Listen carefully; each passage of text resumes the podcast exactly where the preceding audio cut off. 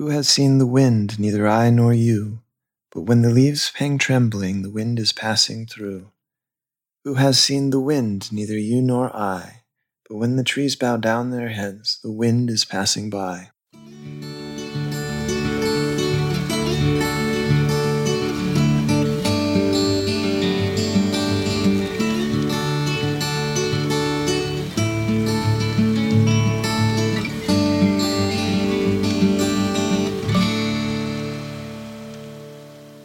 Good evening, dear listeners, and welcome to the Poet Tree Club. I am your host, the Wild Bohemian, and given that this is our very first episode, I suppose I should introduce myself. I am many things. I am a world traveler, writer, and weirdo. I am a brother, a son, and friend, a military veteran, gamer, nerd, and naturalist.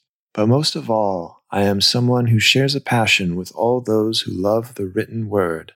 You could say then that I am a bookish sort, and that I fancy myself to be some sort of connoisseur or eclectic. But I am not someone who holds advanced degrees in literature or has a particularly deep understanding of the poetic forms. I am simply someone who loves to read and wishes to distill and share that with all of you. It is from this point of view, dear listeners, that I shall select, study, and present to you with the best of my ability. The subject of these curations, therefore, will be words that inspire, move, and entertain me, and I hope they will inspire, move, and entertain you as well. Thank you for making the choice to join me on this journey today. Our first poet and the subject of this episode is Christina Rossetti. Christina Rossetti was a deeply spiritual woman and one of the finest poets of the Victorian era. Her work is provocative in the way it is spiritual but also highly intimate and personal. Our first selection is One Seaside Grave. Unmindful of the roses, unmindful of the thorn, a reaper tired reposes among his gathered corn. So might I, till the morn. Cold as the cold Decembers, past as the days that set, while only one remembers and all the rest forget, but one remembers yet. Rossetti is far from the first poet to remark on the indifference of death, but I think she does so in an interesting way here. Death doesn't care about our roses or our thorns, and in the end, it comes for all of us. It is an interesting idea that in grief we may briefly join the reaper in its indifference, until the morning at least. We only have so many tears to shed, after all. For our second piece, I have selected one named for an atmospheric phenomenon. A fata morgana is a peculiar type of mirage that is sometimes seen on warm days over cold waters. When rays of light near a ship refract due to this condition, the ship may appear as though levitating many feet above the water, which is why this effect is also known as the Flying Dutchman effect. Next up is Fata Morgana by Christina Rossetti. A blue eyed phantom far before is laughing, leaping toward the sun. Like lead, I chase it evermore. I pant and run breaks the sunlight bound on bound, goes singing as it leaps along, to sheep bells with a dreamy sound, a dreamy song. I laugh, it is so brisk and gay, it is so far before I weep, I hope I shall lay down some day, lay down and sleep. You could argue that this poem itself is like a mirage, because unlike our first poem, which has more specificity in its themes, this one is more open to interpretation. Perhaps it is about a lover, once coveted but later found to not be what the narrator pined for, or some other goal that was attained but found to be lacking in result. Regardless, you can sense the narrator's sorrow and disillusionment at the realization. The subject of our next poem is young love. In this poem, our narrator compares young love to a dream in its ending to waking and the turning of seasons. Next is Dream Love. Young love lies sleeping in Maytime of the year, among the lilies, lapped in the tender light. White lambs come grazing, white doves come building there, and round about him the may bushes are white. Soft moss the pillow, for oh, a softer cheek. Broad leaves cast shadow upon the heavy eyes, their winds and waters grow lulled and scarcely speak. Their twilight lingers longest in the skies. Young love lies dreaming, but who shall tell the dream? A perfect sunlight on rustling forest tips, or perfect moonlight upon a rippling stream, or perfect silence, or song of cherished lips. Burn odors round him to fill the drowsy air, weave silent dances around him to and fro, for oh, in waking the sights are not so fair. and song and silence are not like these below. Imperfect music doth hush unto his rest, and throw the pauses the perfect silence calms. O pour the voices of earth from east to west, and pour earth's stillness between her stately palms. Young love lies drowsing away to poppied death. Cool shadows deepen across the sleeping face. So fails the summer with warm, delicious breath. And what hath autumn to give us in its place? Draw close the curtains of branched evergreen. Change cannot touch them with fading fingers sear. Here the first violets perhaps will bud unseen, and a dove may be returned to nestle here. I am particularly fond of that last stanza, in which Rossetti reminds us that loves, like seasons, may change us for better or worse, but parts of us are evergreen and cannot be changed.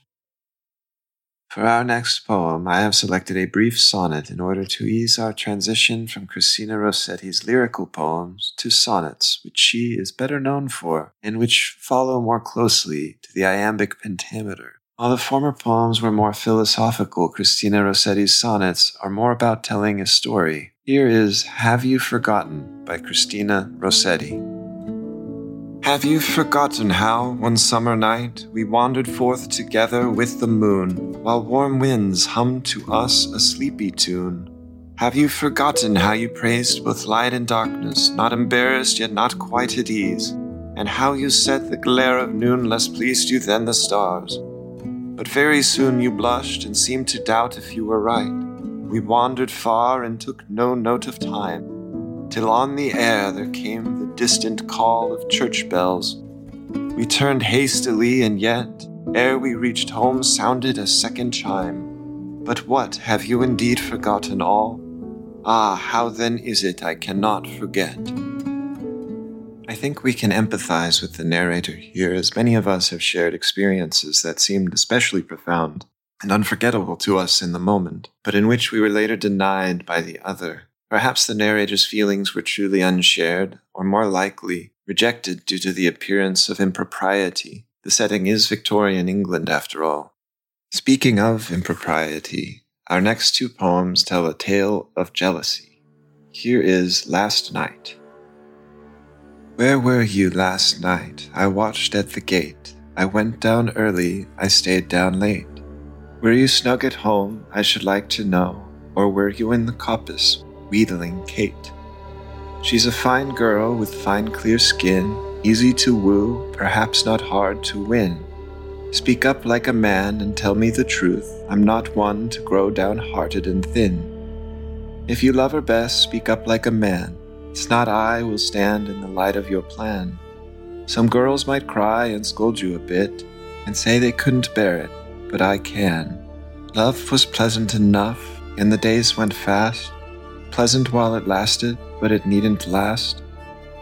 A while on the wax and a while on the wane, now dropped away into the past. Was it pleasant to you? To me it was, now clean gone as an image from glass. As goodly rainbow that fades away, as dew that steams upward from the grass.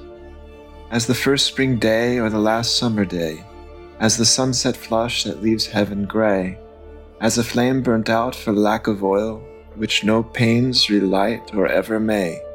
Good luck to Kate and good luck to you. I guess she'll be kind when you come to woo. I wish her a pretty face that will last. I wish her a husband steady and true. Hate you, not I, my very good friend. All things begin and all have an end. But let broken be broken, I put no faith in quacks who set up to patch and mend. Just my love and one word to Kate, not to let time slip if she means to mate, or even such a thing has been known as to miss the chance while we weigh and wait. In this poem, the narrator is taking the high road despite bitter feelings. Her words are full of grace. There is an undercurrent, however, of you deserve each other, and this is not the last we hear of Kate. The following poem is called Cousin Kate. I was a cottage maiden hardened by sun and air, contented with my cottage mates, not mindful I was fair. Why did a great lord find me out and praise my flaxen hair? Why did a great lord find me out and fill my heart with care? He lured me to his palace home, woes me for joy thereof. To lead a shameless, shameful life, his plaything and his love. He wore me like a silken knot, he changed me like a glove. So now I moan an unclean thing who might have been a dove. O Lady Kate, my cousin Kate, you grew more fair than I. He saw you at your father's gate, chose you and cast me by. He watched your steps along the lane, your work among the rye. He lifted you from mean estate to sit with him on high. Because you were so good and pure, he bound you with his ring. The neighbors call you good and pure, call me an outcast thing. Even so I sit and howl in the dust, you sit in gold and sing. Now which of us has tenderer heart? You had the stronger wing. Oh, cousin Kate, my love was true, your love was writ in sand. If he had fooled not me but you, if you stood where I stand, he'd not have won me with his love, nor bought me with his land. I would have spit into his face and not have taken his hand. Yet I've a gift you have not got and seem not like to get. For all your clothes and wedding ring, I've little doubt you fret. My fair haired son, my shame, my pride, cling closer, closer yet. Your father would give lands for one to wear his coronet. And in this, we see a continuation of the story, in which the grace of the previous poem has vanished. These bitter feelings and salacious details betray the true feelings. In the last stanza, she drops bombshells. Their previous coupling produced a male child and therefore a potential heir. In the treacherous Kate, so far childless, it seems, the narrator may have the upper hand yet. Cousin Kate was published in 1879, and one only need to think of Henry VIII and his wanton disposal of wives, all for the sake of producing a male heir to understand this importance. He fractured the church over it. In the poem, Rossetti speaks again of purity, a common theme in her poetry and Victorian society at large. In her embrace of these ideas, dear listener, one may doubt Christina Rossetti's feminist credential, and indeed there is some controversy over this. She did not belong to any known feminist organizations and was known to be a particularly devout member of the church. However, one must take into account the time period in which she lived and also consider the following poems, which shed more light on her views regarding women's roles and femininity. Next is Passing and Glassing. All things that pass are woman's looking glass. They show her how her bloom must fade, and she herself be laid with withered roses in the shade. With withered roses and the fallen peach, unlovely out of reach of summer joy that was. All things that pass are woman's tiring glass. The faded lavender is sweet, sweet the dead violet, cold and laid by and cared for yet. The dried up violet and dried lavender, still sweet, may comfort her, nor need she cry, Alas! All things that pass are wisdom's looking glass, being full of hope and fear, and still brimful of good or ill, according to our work and will. For there is nothing new beneath the sun. Our doings have been done and that which shall be was.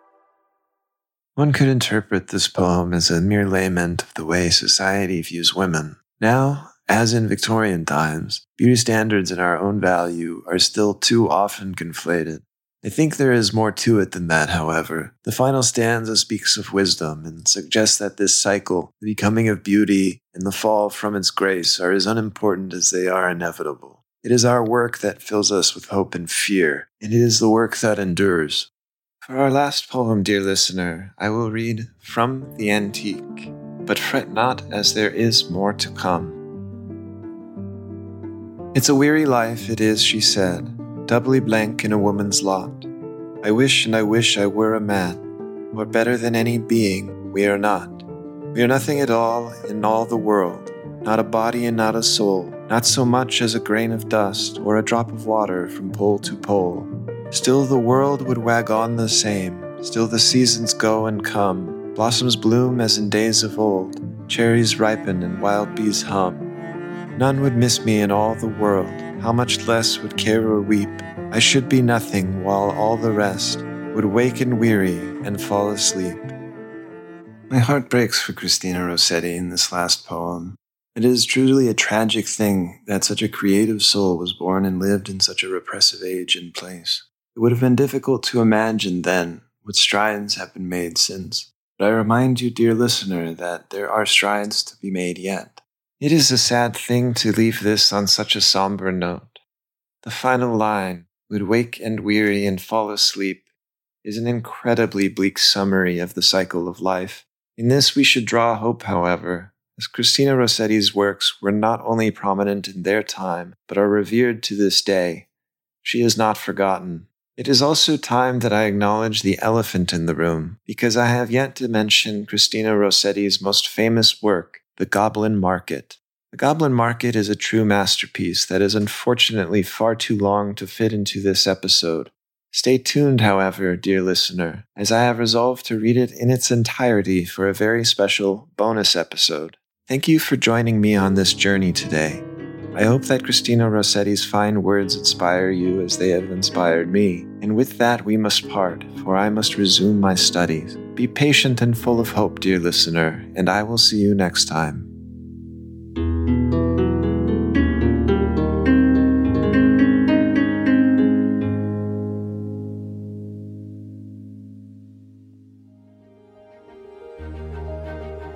Thank you for tuning in to this episode, proudly presented by the APNM Group, a subsidiary of Algid Productions LLC. We strive to produce content that informs, entertains, and adds value to your day. We value your input and would be delighted to hear your thoughts in the comments about this episode.